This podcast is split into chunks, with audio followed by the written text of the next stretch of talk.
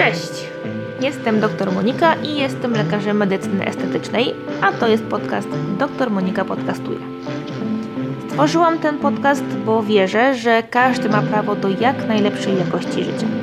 Moją misją jest pomagać pacjentom w dążeniu do wyglądu, który ich uszczęśliwia. W kolejnych odcinkach będę opowiadać Wam o zabiegach medycyny estetycznej i pracy lekarza od kuchni. Obalimy także wiele stereotypów związanych z poprawieniem urody.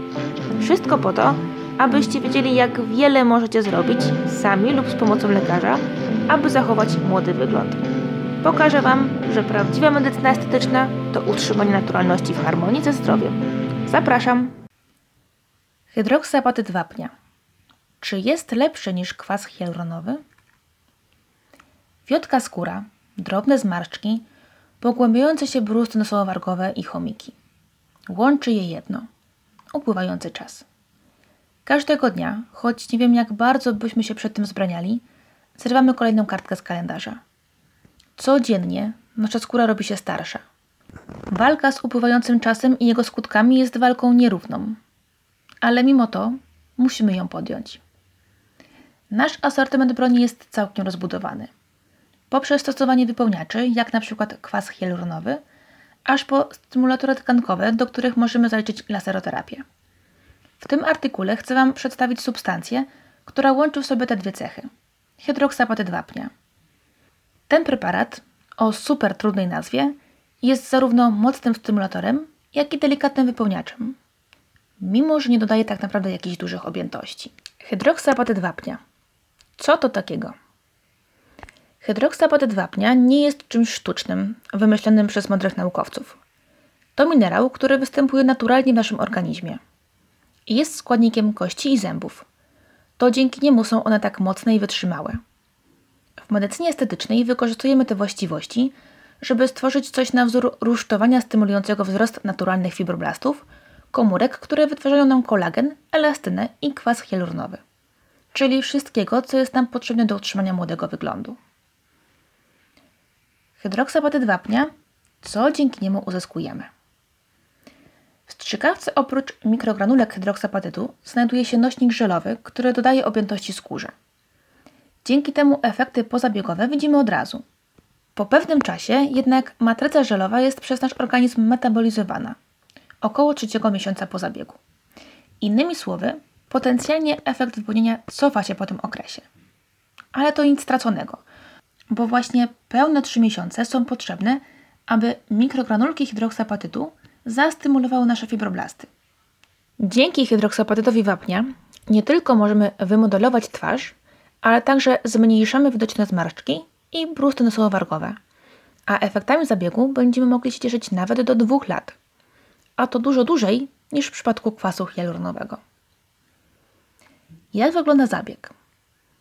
Zabieg wygląda dość typowo. Po wstępnym badaniu i kwalifikacji przez lekarza zostaje zastosowane znieczulenie miejscowe, a następnie przechodzimy już do samych przyjemności.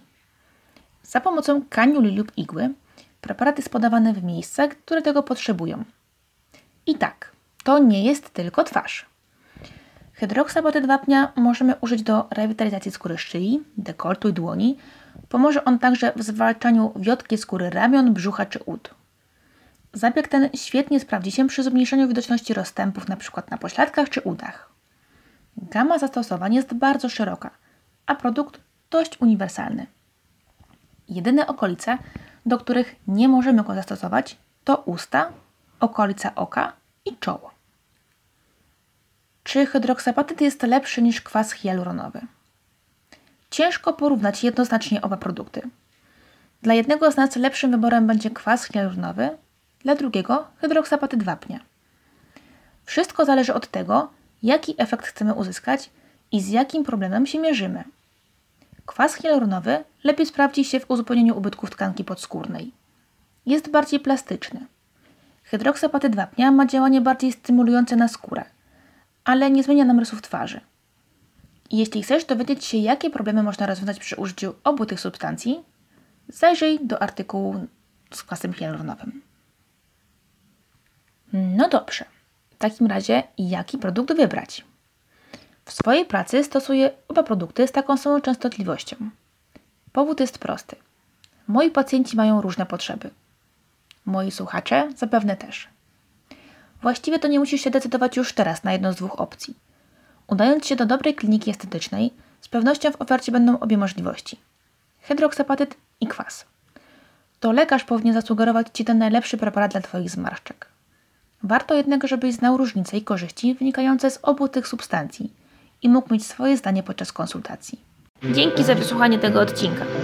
Pamiętaj, żeby śledzić profil dr Monika na Facebooku i Instagramie, gdzie pojawiają się treści niedostępne tutaj. Pokazuję tam m.in. efekty wykonanych zabiegów i odpowiadam na Wasze pytania. Dzięki i do usłyszenia w kolejnym odcinku.